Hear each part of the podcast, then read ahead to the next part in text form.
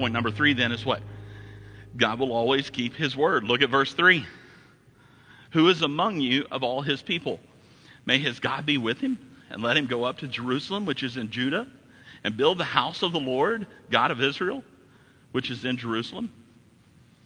Now, to keep that verse, verse 3 in mind, let's look back at Jeremiah again. Jeremiah 16, verse 15. But the Lord lives who brought up the children of Israel from the land of the north and from all the lands where he drive, has, had driven them, for I will bring them back into their land which I gave to their fathers. God keeps his promises.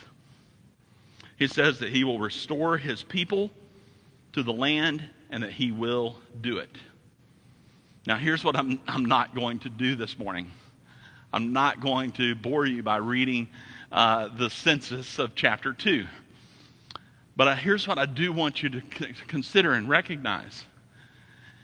Chapter 2 gives us a list, and it gives us a family name, and it gives us a number associated with the people in that family. And then the next verse gives us another family name and gives us how many people in that family were returning. Do you know what Ezra was doing with that census list? It wasn't just a record. Here's what it was every single verse in chapter 2 was this family, this specific family with this many people fulfilled that promise that God made. It's, a, it's another hammer to the nail saying, if you don't think that God is faithful to his word, then consider this this family went back. Jeremiah said that it would happen. Isaiah said it would happen. Then the next verse this family went back. This family went back. This family went. You, you almost get this sense that if Ezra were, were doing this today, he'd get to the end of that list and he'd like, mic drop, you know, boom, you know, there's the truth. Know, there it is. God is always faithful to his word, and he's fulfilled everything that he said the Lord God brought up the children out of Israel. And he's going to, and, and, and they were scattered, but yet he promised to bring them back. In chapter 2, doesn't just give us some general, generic statement about them returning. No, it said, this family, that's their testimony is the fulfillment of this prophecy. And this family is a fulfillment of that prophecy. This family is a testimony of the faithfulness of God. And this family is a faith is a testimony of the faithfulness that God keeps his word. And this family is a testimony that God is faithful to his word.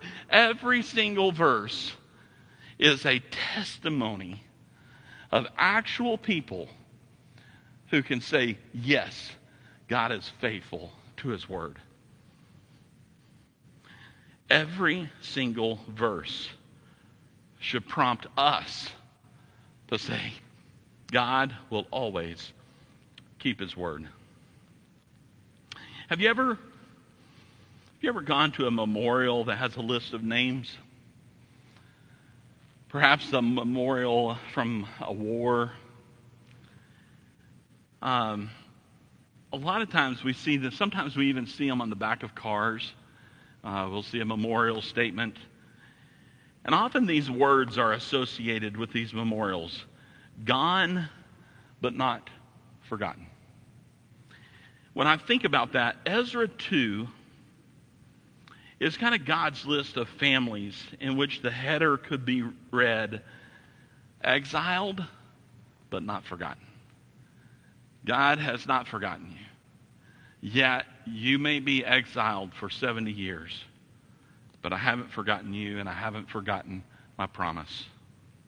Key point number four then is this God will always keep his word.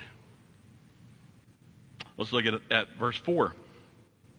And whoever is left in any place where he dwells, let the men of his place help him with silver and gold with goods and livestock, besides the freewill offerings for the houses for the house of God, which is in Jerusalem.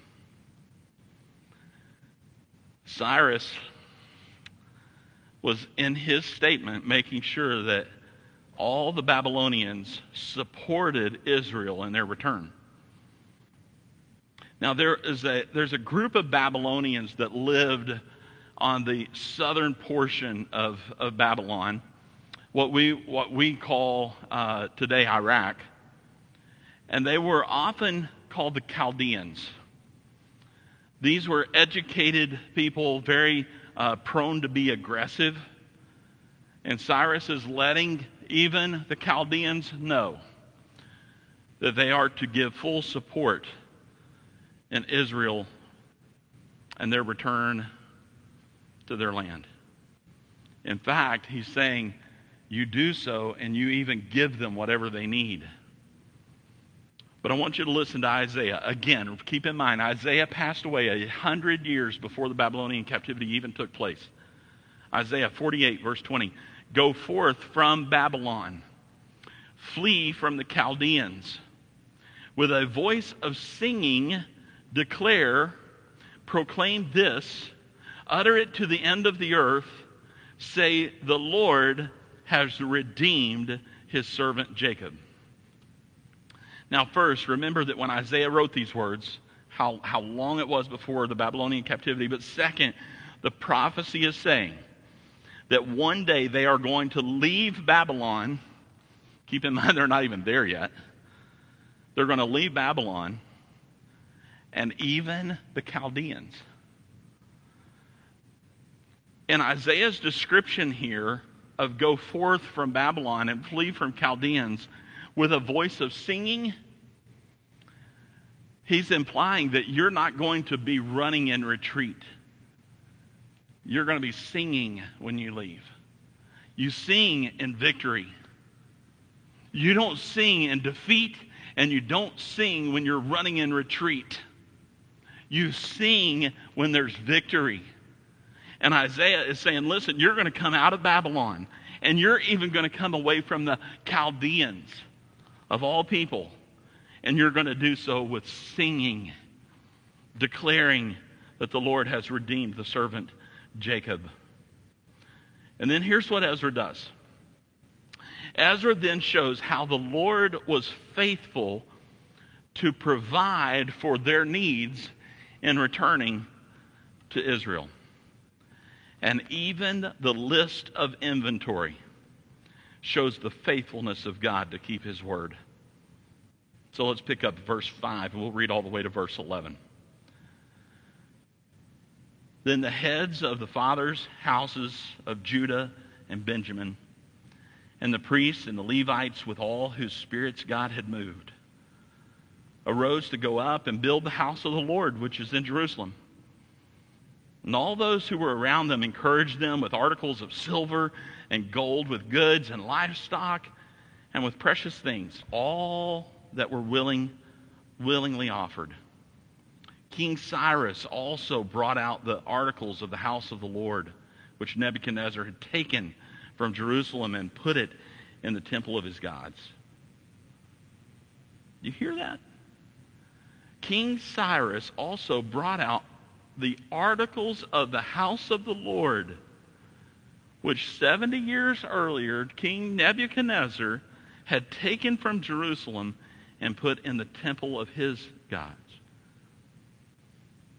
And Cyrus, king of Persia, brought them out by the hand of Mithredath, the treasurer, and counted them out to Sheshbazzar, the prince of Judah.